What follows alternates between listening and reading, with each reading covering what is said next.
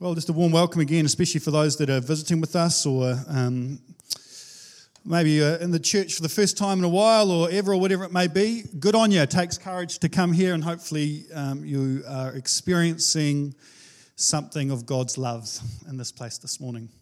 We are in the middle of a series and we are in the middle. Hallelujah. Some of you may be saying. We are in the middle, so we're past we're the, the tip in terms of like the uh, the whole journey. We're right there in the thick of it, and it's onwards and upwards from here, but we're in the middle of this emotionally healthy spirituality journey.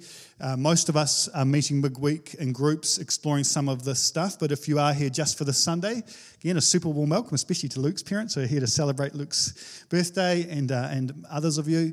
It's great that you're here, and I'm sure that um, you won't miss out on anything uh, because you're not part of all the groups. Hopefully, this just is an encouragement to you. Uh, we're going to be talking this morning about what it looks like to journey through the wall. Can I just say, as a pastor, how proud I am of this church? Um, i get lots of feedback.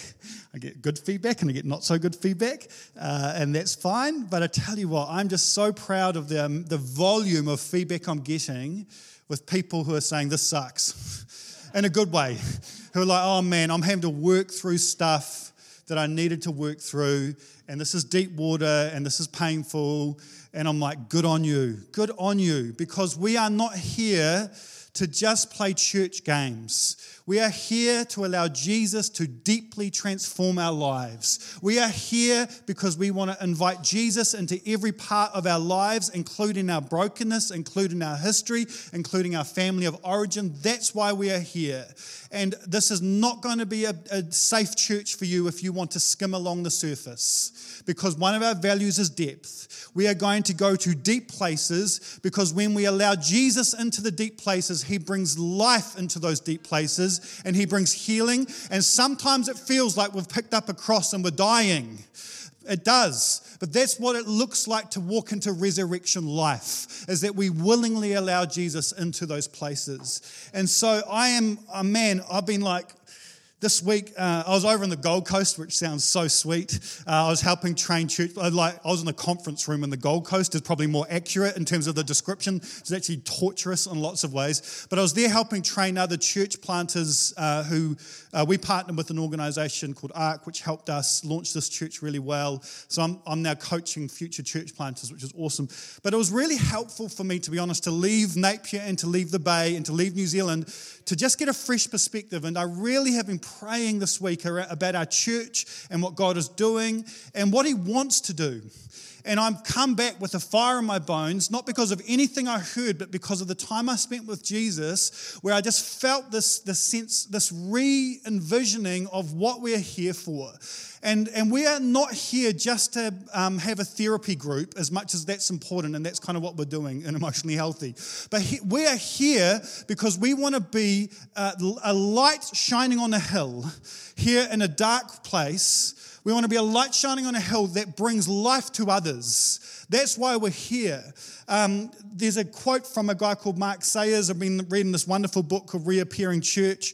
Uh, and he talks about renewal and revival. And he says this renewal is the refreshment, release, and, adva- and advancement that individuals, groups, churches, and cultures experience when they realign with God's presence. And B, it's the resumption of our God given purpose to partner with God fully, participating in His plan to flood the world with His presence. Now, that's what I'm interested in.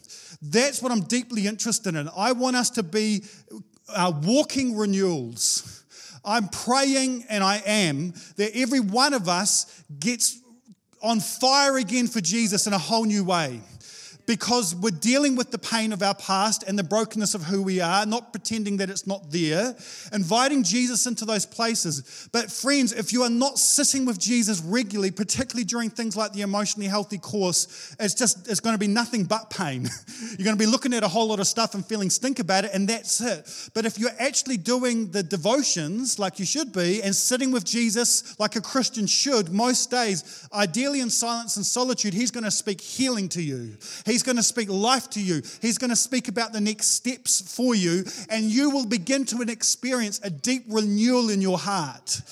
I, the beginning of this week, I thought, oh, I'm going to have to be very gentle this Sunday and encourage everyone and just be very, like, you know, it's okay, little sheep, and, you know, hang in there with Jesus. And, and instead, I'm like, I'm coming out all guns blazing. I'm sorry if you needed a bit of TLC this week, but I'm saying, but I'm actually calling you to the why.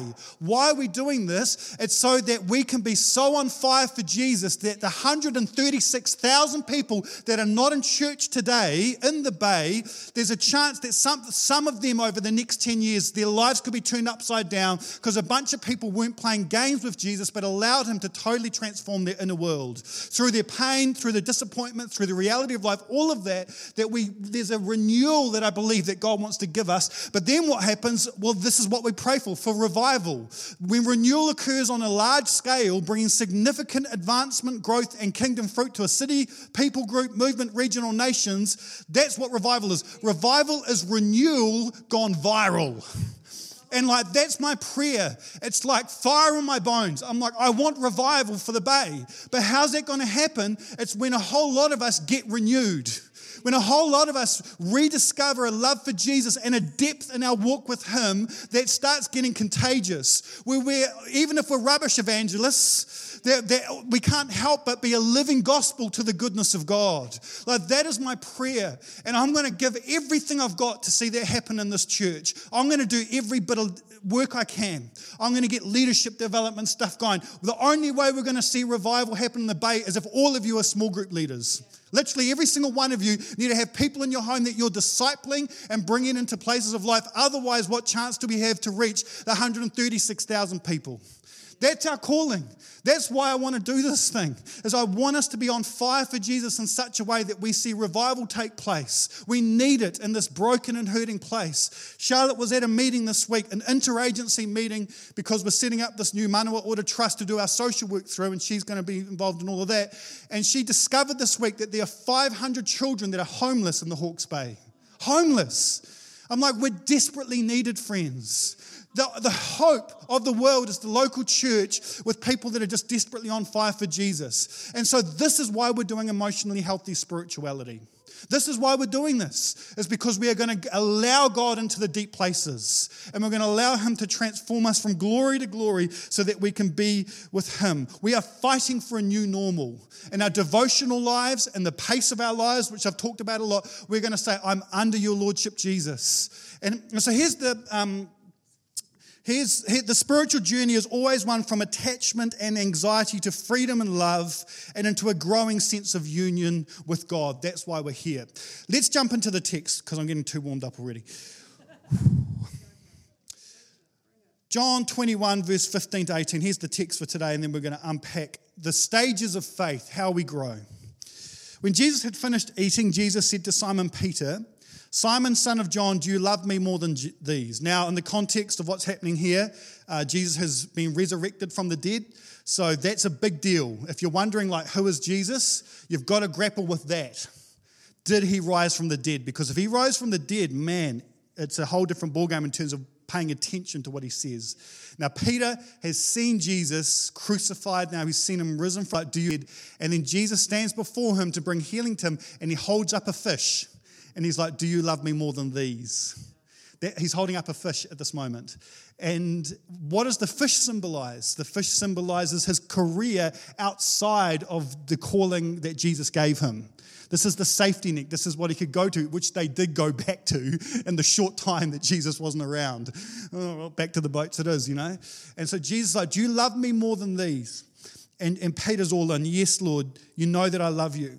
Jesus said, Feed my lambs the calling, care for my people, care for my people. Again, Jesus said, Simon, son of John, do you love me? He answered, Yes, you know that I love you. Jesus said, Take care of my sheep. The third time he said to him, Simon, son of John, do you love me? Three times he says it. So, again, in the context of the story, Jesus is bringing healing to the denial that Peter uh, went through in terms of denying Jesus three times. Three times Jesus says these words to bring healing and restoration to Peter. And Peter, it says, was hurt because Jesus asked him a third time. He's, it's interesting, he's hurt. And the healing of God, Peter gets hurt. There's sometimes it's like a fresh wound that happens when God actually leads us into places of healing. in the healing uh, he has heard, he said, Lord, you know all things. You know that I love you. And Jesus said, Feed, feed my sheep. Then he finishes with this Very truly, I tell you, when you were younger, you dressed yourself and you went where you wanted. But when you are old, you will stretch out your hands and someone else will dress you and lead you where you do not want to go. Now, there's two dynamics to um, why this is in this passage uh, in, in, uh, in John's gospel. The first is, is this moment, particularly at the end there, is literally what happens to Peter.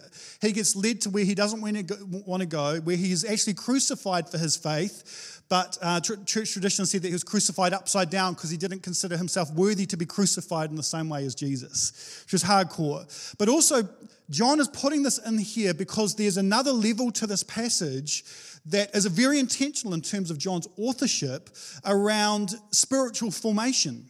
Uh, there is this movement from childhood to as we move into adulthood where uh, where someone we have to acknowledge that someone else is actually in charge of our journey and often we are led to places we do not want to go.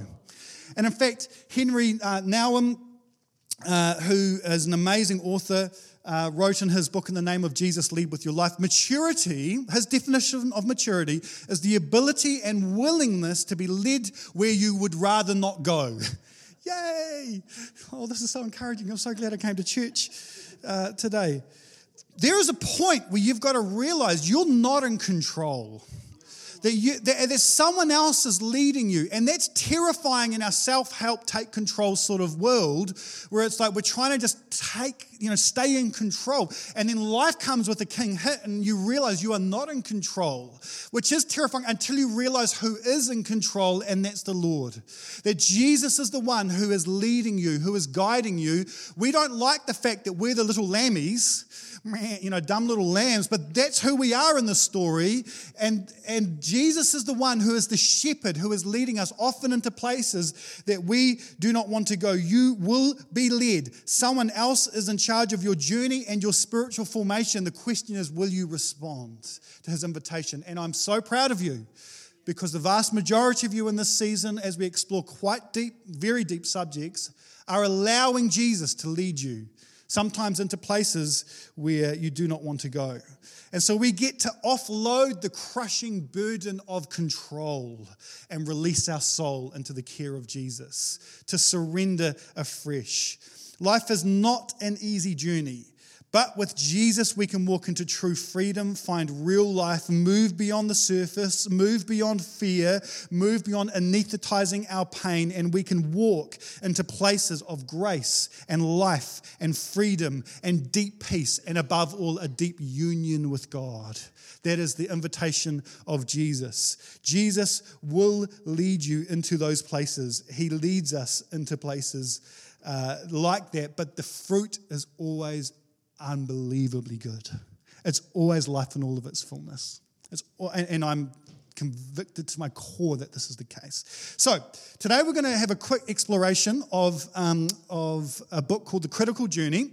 And this talk has been hugely influenced by both uh, John Mark Comer, who explored this book, and Peter Scazzero, obviously, who uh, uses this book as the framework for his chapter on the journey through the wall. Um, so, this is my mesh up of a whole lot of those influences, uh, and those guys have been an enormous help to me throughout that. On, on More FM, which I listen to depressingly now because we only get two channels on our car stereo. Uh, so I listen to More FM, which is not my favourite channel, but on the way to school I listen to it, and it's got the morning club. And Gary McCormick, McCormick's got this little um, part of the show every morning called Gary McCormick Doing the Thinking For You, where he just spouts off some absolutely ridiculous, ludicrous terrible stuff most of the time, but quite funny. Uh, and so that you don't have to think about whatever issue he's talking about, he's done the thinking for you. So that's great. Um, this is once more Sam Harvey doing the reading for you uh, because I've been buried in this book and a bunch of others this week, so you don't have to read them all. And we're going to basically give a book summary today to let you off the hook of reading this critical book and called The Critical Journey. So, this is the idea behind the book that as you mature and as Jesus leads you through life, there'll be different stages that you go through in the formation of your faith. The first stage is the recognition of God. The second, which we're going to unpack all of this, the second stage is a life of discipleship. The third stage is often a very productive life. The fourth stage is a journey inward. Within this journey inward, we hit often a thing called the wall, which is not a stage, but really an obstacle to moving forward in Jesus, which we're going to look at today. Then uh, we have this journey back outward, and then the last stage, which is this life of love. Now, this is, this is the fruit of 2,000 years of church history as people have looked at and, and sitting with the scriptures how do people grow into this deep, deep union and deep, deep life with God. Most churches really, can you go back? Sorry, most churches really like uh, the first couple of stages, which is uh, the recognition of God. So this is evangelism and whatnot, and the life of discipleship. And we really love the productive life, but most. Uh, most people aren't exploring much beyond there. And tragically, many people are leaving the church because they are hitting a journey inward, they're hitting a wall, and there isn't a paradigm to understand what God is doing in this place. Very high profile people are leaving predominantly Pentecostal churches at the moment. Marty Sampson was the most recent. And a big component of it, I believe, is because there is not a dynamic for this sort of growth. And again, you are not going to be uh, in this church, we're not just going to deal with shallow stuff. We're going to talk about the deep journey of formation. And this is something most of us are going to go through in terms of something of this journey. It's not linear, it's a giant squiggly mess in terms of the journey of our lives, but it is a journey and it has resonated with me in terms of my journey. And it's definitely resonated as I've reflected on 17 years of full time ministry in terms of the journey that most people take. Okay? And not one stage is better than the other, okay? It's all important, vital stages, and we'll all be able to identify with certain dynamics in terms of where we're at, and, and will be a mixture of all sorts of things here. But, the, but do not think for a second that you're at stage six. I don't, I've only known a handful of people in my life who I would say are a stage six Christian. And I'm not talking about myself having landed there by any stretch of the imagination. I'm going on guides that can lead me into that place. Amen. Let's go through it. The recognition of God. So, this is where we all begin our journey of faith. The experience of faith at this stage is the discovery and recognition of God. It is accepting the fact of the reality of God in our lives. Someone bigger than us really exists and He truly loves us. This may occur in childhood, as it did for me, or later in life as adults. For some people, this is a very identifiable experience, like a moment in time where everything changes. For others, there's a gradual realization with no certainty as to where or when the experience began. Either way, we simply know in our knower that God is there. Factors contributing to this experience can either be a sense of awe or a sense of need in our lives. So we get to this point where, like, man, someone is behind it all. There's more to life. We are more than just biology, we have a soul. There's a spiritual dynamic that goes on. I've got friends who discovered God intellectually. They were like reading, and even as they dived into like hyper science world, it's like there has to be something that's behind all of this genius. Uh, other people, a very emotional moment where it's like this moment of like, whoa, God's real and He loves me.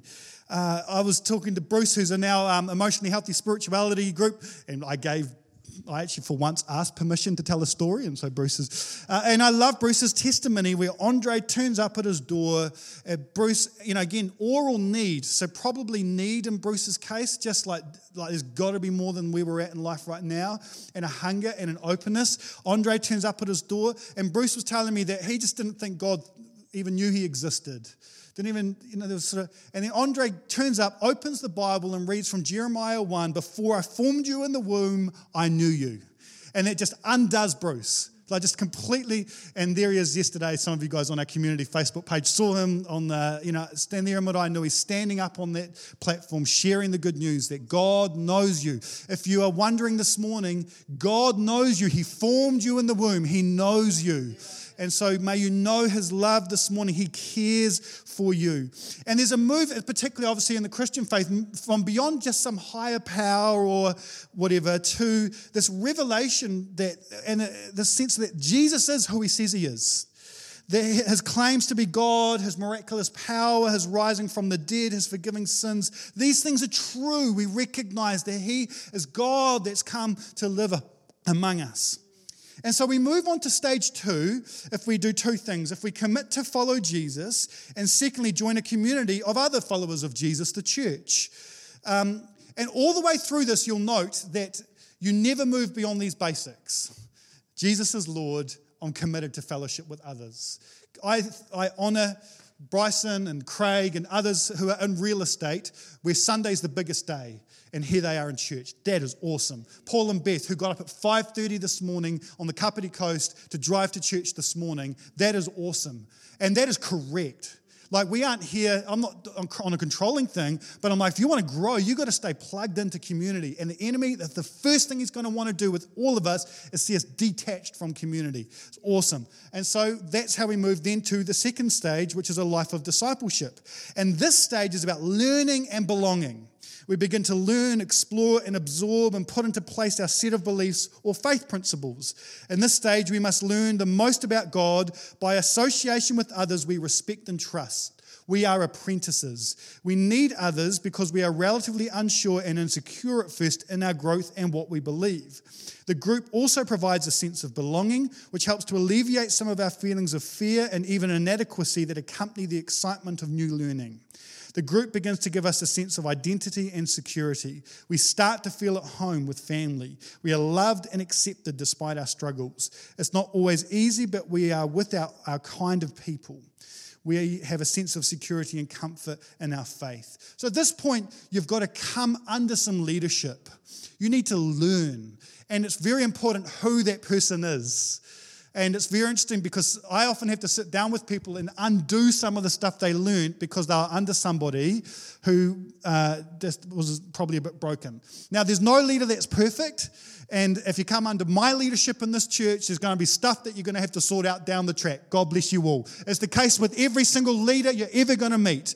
But there are some places that are safer than others. That's the simple reality of it. And so in this place, we devour the Bible and books and podcasts, and we begin to identify our strengths. This is how I'm wired, and this isn't how everyone's wired, but this is how I'm wired. Here's the gifts I've got. And we as we mature, we begin to take responsibility for other people. We start take to care, take care of others. Uh, and so then we move on to the productive life.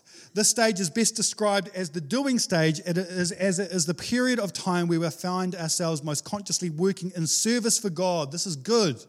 It's now time to give in return for all that we've received. This is a very active stage of our journey. It's positive and dynamic and centered on being productive in the area of our faith. This stage nourishes us because it's so personally rewarding. It operates on goals and achievement, building and creating, which can be exciting, fulfilling, inspiring, and fruitful. We start to feel unique within our communities. We take on extra responsibility. We feel a degree of confidence because of our experience, and leadership's normally a big part of this stage. So this can be a tiring stage. All the parents in the room said amen, uh, where it's like, apart from tiredness, this is a fun stage. Um, it's, a, it's a great place to be. Um, it's like we're just involved, we're in the thick of it, and it feels good. Uh, and this is where most of us would like to stay for the rest of our lives. We just want to stay in productive land doing stuff for Jesus. Most of us are not willing to move to the next stage. We have to be moved by something outside of ourselves. So most of us don't move. Instead, we are moved by God, the hard knocks of life. Um, we can fight this transition into a deeper life, and sometimes we can regress. I love the term backslide because it's such a great image. Sometimes we can slide, you know, it's like, this, this is a great, think about what backsliding involves literally. But anyway, sometimes we can regress. Um, or we can be in a church and have hearts that say, I am willing to progress. I'm willing to allow God to do a deeper journey in me. And so we move to the journey inward. And this stage is deep and a very personal inward journey. It always comes as an unsettling experience, yet results in healing for those who continue through it.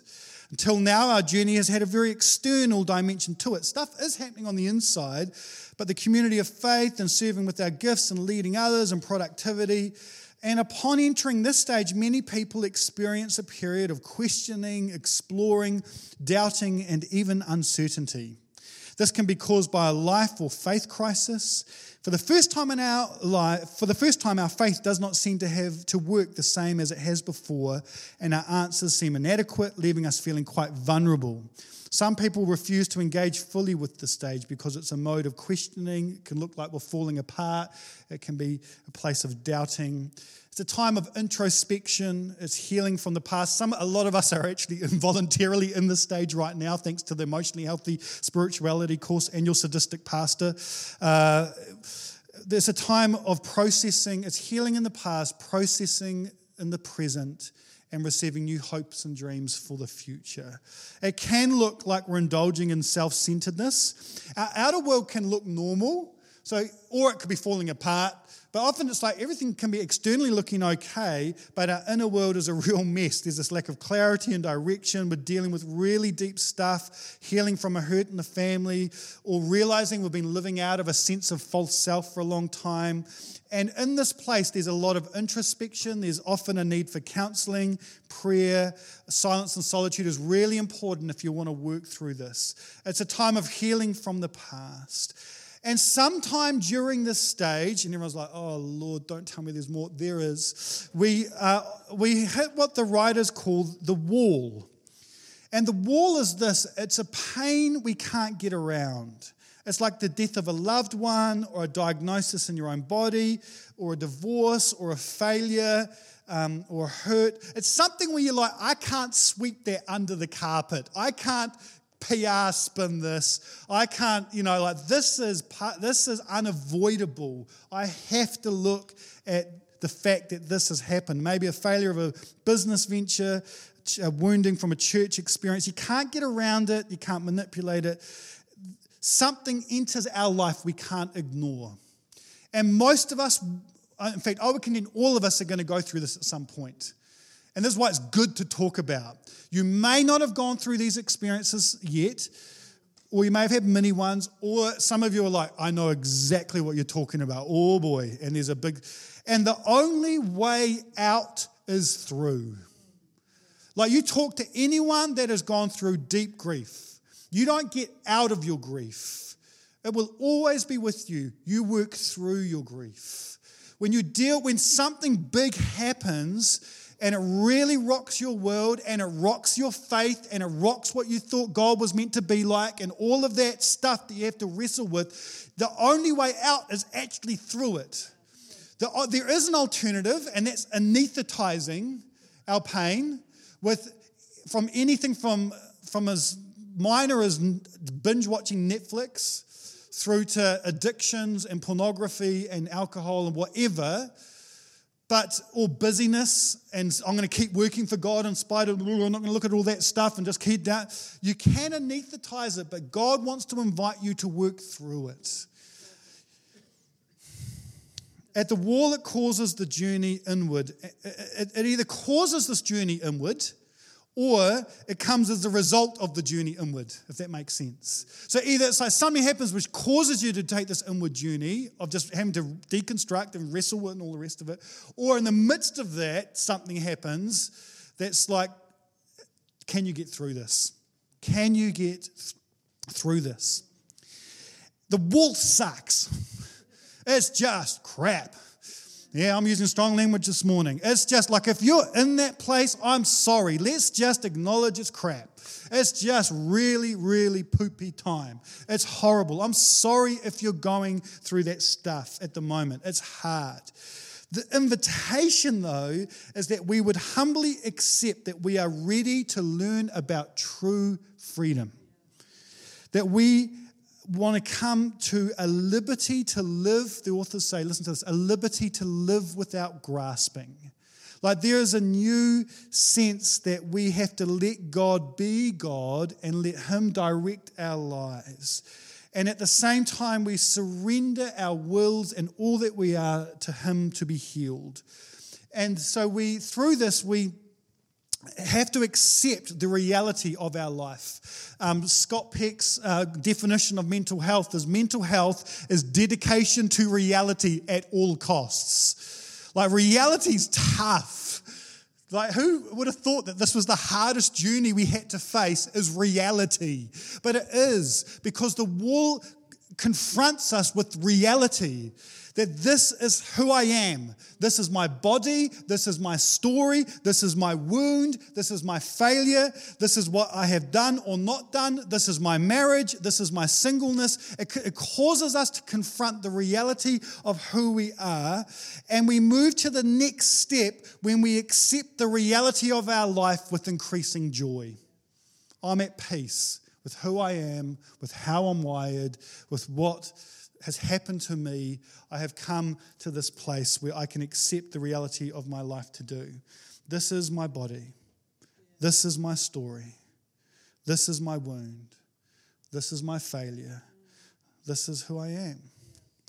And it's the most liberating, healing, and life giving things we could ever do with Jesus. It is, let me say, it, it, it, from the bottom of my heart, because I have gone through this stuff it, if you allow the Lord into those places, it is the most liberating, healing, and life giving thing we could ever do with Jesus. We let go of the control, we let go of the pretense, and we allow God to be God.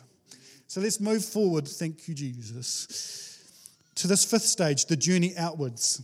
Here's some encouraging news. Once parts of the deep, excruciating, amen, inward journey have been experienced, the natural outcome is to venture outside of one's self centeredness and back into the active world with a new sense of fulfillment.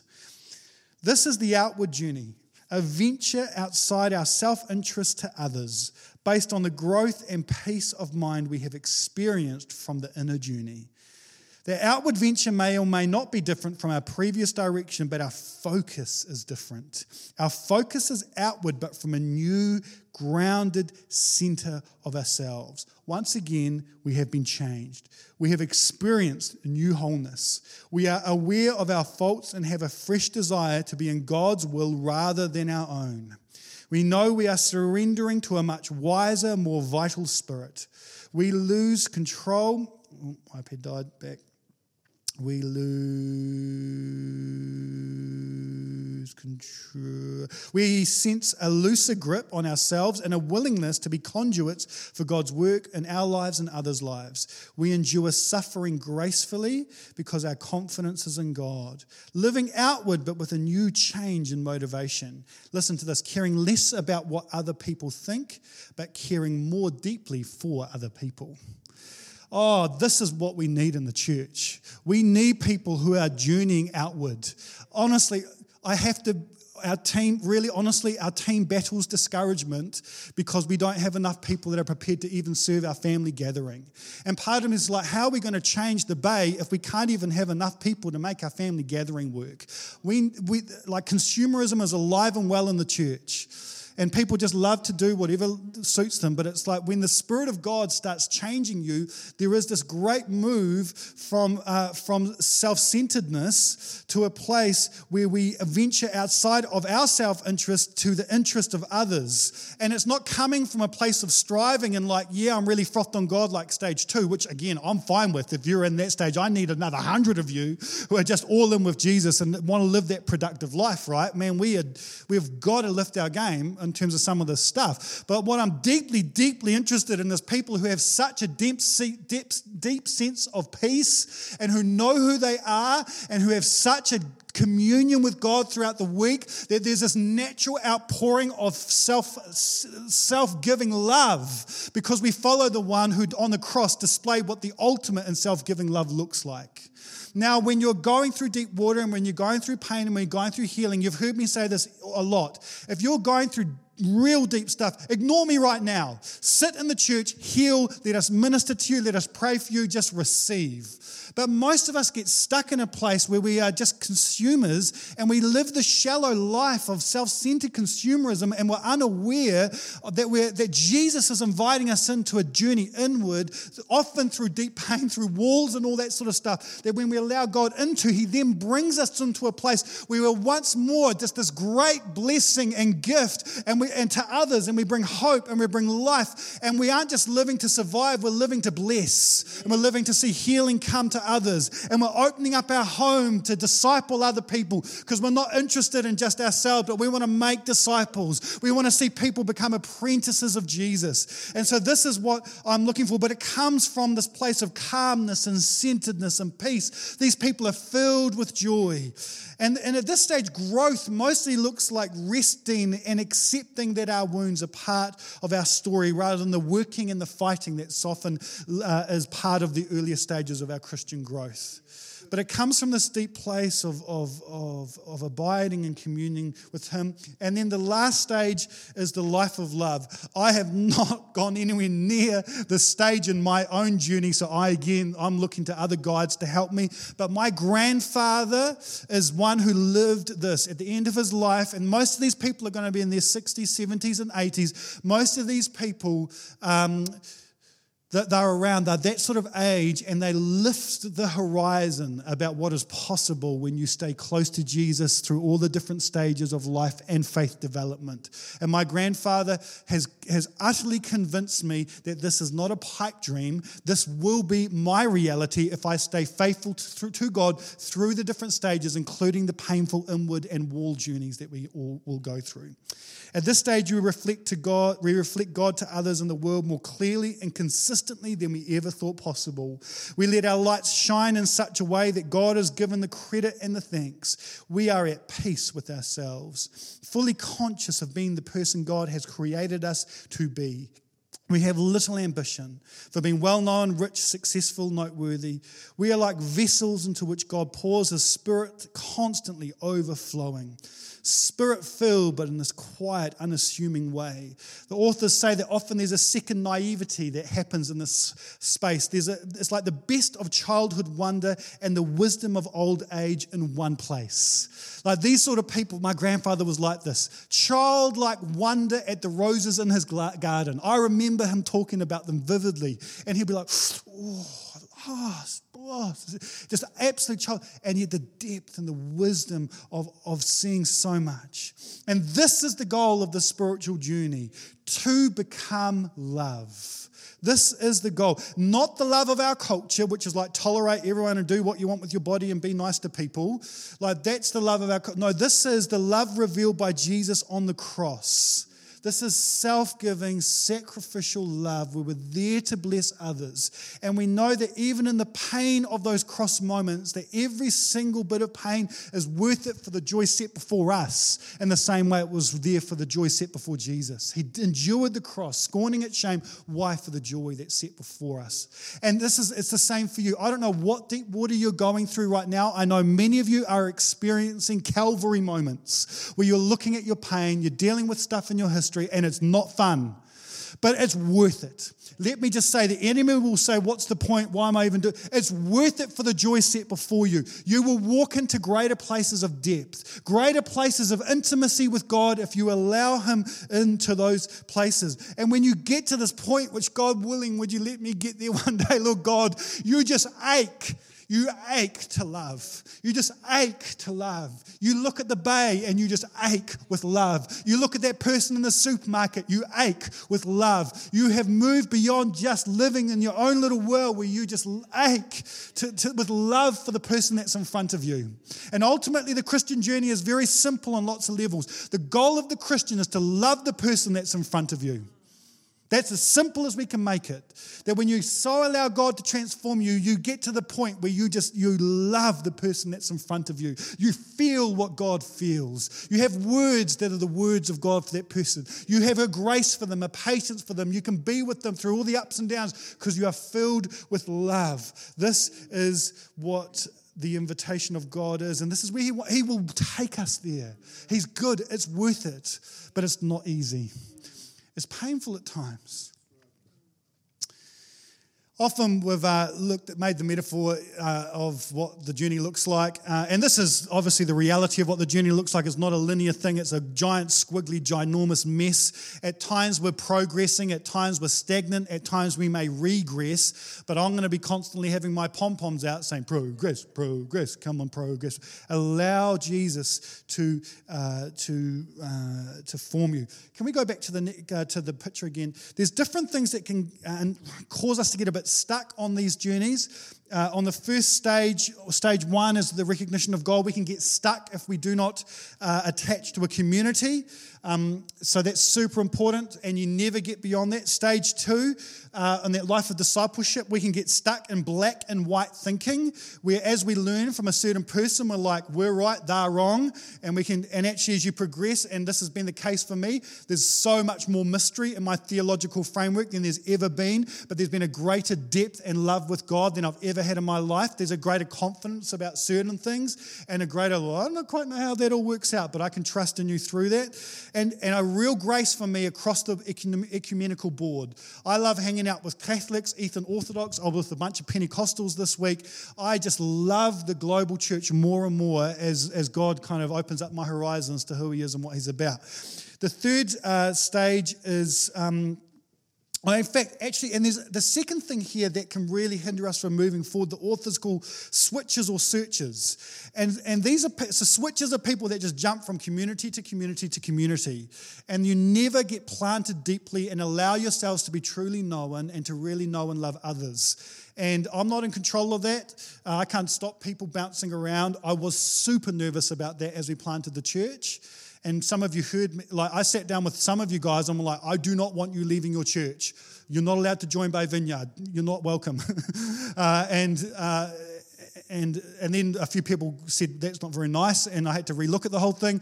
And then my line was, God has to clearly speak to you because I don't want a bunch of people joining Bay Vineyard and then a couple of years later switching out. I want us to take a journey together as a committed community where we allow God to deeply shape us so that we sit with Jesus, become more like Him, and start to do what He did with increasing frequency in this community so that we could be a light on the hill. And the second is searches. So when we start unpacking and, and unraveling a bit, we can get to the place of so much deconstruction that there's nothing left. It's like we boom, we like deconstruct the whole building of our faith, and then we've just got ashes and rubble. And we, again, we often disconnect from community there. And there's a whole tribe of people that are choosing to disconnect from church.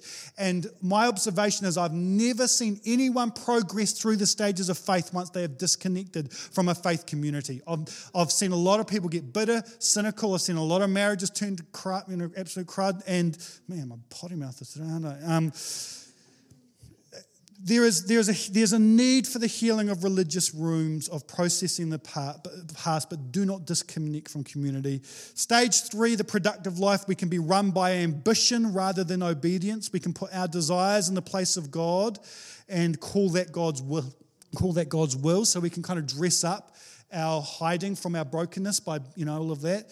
Stage four, we can get, the danger there is we can get so into um, a level of introspection and navel gazing, we can get stuck and we can't move forward. So we're gonna we aren't going to be doing emotionally healthy spirituality for ten years. We're going to be doing it for eight weeks, and then we're going to move forward in some some other things, uh, and then there'll be another season where I'm sure the Lord will take us through some journey inward. Um, and from stage five onwards, you don't really get stuck. you know, there's such a there's such a thing that God's done deep in your heart that it's very difficult to get stuck there. And so the question is, are you stuck anywhere? Uh, and what would it like, look like to get unstuck? We can all think of people in the 60s, 70s, and 80s who are nowhere near living a life of love. Narcissistic, self centered, self absorbed, unhappy, grouchy, discontent, and ungrateful. I've met a few of them had a few in my family. Uh, but listen, none of us mature without aging, but many of us can age without maturing. And this is what I long for us is that we'll be people, particularly that move past that stage three, from a, because everything in our culture, we live in a shallow, superficial culture. Everything in our culture wants to keep us in that place. Jesus is always inviting us into places that are deeper. And at every stage, and this is going to be the, the altar call this morning. At every single stage, it's an invitation to once more surrender ourselves to God. You don't just surrender yourselves once to God. Who's discovered that? Like, it's not just the initial. Now, I, I, I pray that people today will cross the line on stage one. Like, there is a God. He loves me. I want to follow him. I surrender my life to him. That would just fill me with joy. That's why we're here. But at every single stage, once more, I surrender. I'm, I'm yours. Even though I don't understand why you let that happen to me, I surrender to you. Even though I don't want to look at that, I surrender to you. Even though it's hurting like hell, I surrender to you. Even though this is brutal, I surrender to you. I relinquish control. I am yours. I yield to you. We don't get out of our pain, we move through our pain. And when we do, though, we come out radically healed. It's like the refiner's fire burning down to the precious metals that last forever.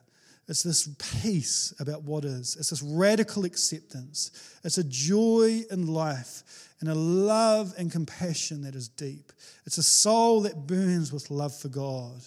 It's a person who is leading others to life because they've picked up their cross and died, and paradoxically, in that dying, they've walked into new life that is more beautiful than the one before. That is the people that I'm longing us to be. That is the leader I want to be.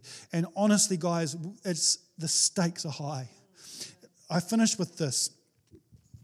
Um, I came back from um, from my little trip this week and uh, back into family life and yesterday, um, you know, I'm lighting the fire, uh, and, and what had happened is our little fire uh, had gone out, so we just had some embers there.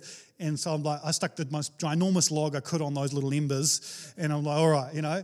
And then I was like, that's stupid, but I'm going to, you know, get in there and start puffing and blowing and whatnot, try and get this fire going.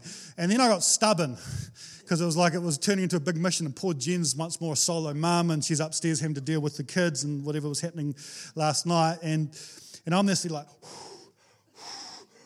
and I, I didn't tell you this. I got tingling lips. You know, when you're like, and I was determined to get that blinking thing going again because I was like, and as I'm doing this, I, I, um, I felt this prophetic word where it's like, Sam, keep blowing on the embers. Keep blowing on the embers. Keep blowing on the embers because there's going to be a new fire that is birthed. And that's what I, I just, yesterday I was like, you know what? That is it. I'm all in again. We sacrificed everything to get this church going. Like our life savings we put into it. It has not been easy. And it's like, but I'm all yours again, God.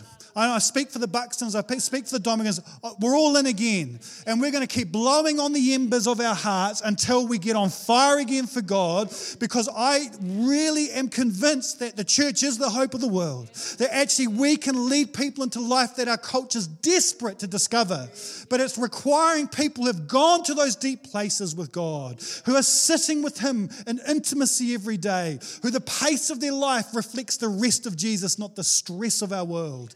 That is what we're looking for, friends. And I tell you what, I've got a fresh fire in my bones, as you can hear, where I'm going to keep blowing on the embers. Even if my lips get tingling, I'm going to keep blowing on the embers, friends. And some of you are going to rise up, and some of you are going to step up, and you're going to become the leaders that our church and the society desperately needs. You're not going to live in isolation anymore, but you're going to open up your home to love other people. That's what we're going to need to do if we want to see this world change. You're going to start going, I'm not just going to float around the fringes of church, I'm going to get on a roster. Honestly, that's just base level stuff. If you can't get on a roster, don't think we're going to change society. Because this family operates by servant hearted legends that say, I'm here to be a blessing. Um, give me a towel because that's what Jesus picked up, and I'm prepared to pick up my towel and wash the feet of the disciples around me. Well, this is what I long to see, and this is the stages of faith. And ultimately, if we stay faithful to God, He's going to lead us to a place where we lead a life of love a life of love through the pain, through the disappointments, through all the stuff that life's going to throw at us. We still stayed faithful to Him. And He shaped something in us that was more beautiful than anything else in the world. We discovered the treasure in the field and we sold everything because we found it. And we found it and we experienced it in our soul and our inner being. But it requires at every step of the way a fresh surrender to Jesus. And that's what I want to call you today. I know this is bold, but I'm, I'm blowing on the embers, friends. I'm blowing on the embers. I'm calling you afresh this morning to surrender your life to Jesus. At whatever stage you're in, to surrender your life to Jesus and to say, Yes, Lord. Yes, Lord. I come under, I relinquish control and I allow you into that space. Lead me and guide me. And so, how I want to do that is I want us to, I'm going to play this little old song called I Surrender All. And it's going to get played on the little sound system. And, and we aren't going to pray for anyone today because this is between you and Jesus. But I want to invite you to come up. If your knees are good, you can kneel. If your back or your knees or whatever are not good and that would kill you, then you can come and sit in these front rows here and we can just find a space. But I want us in a second to stand, to move forward as that sign once more of just saying, I surrender. Whatever it is that you're wrestling with and, and the questions you may have, that you come to that place of surrender.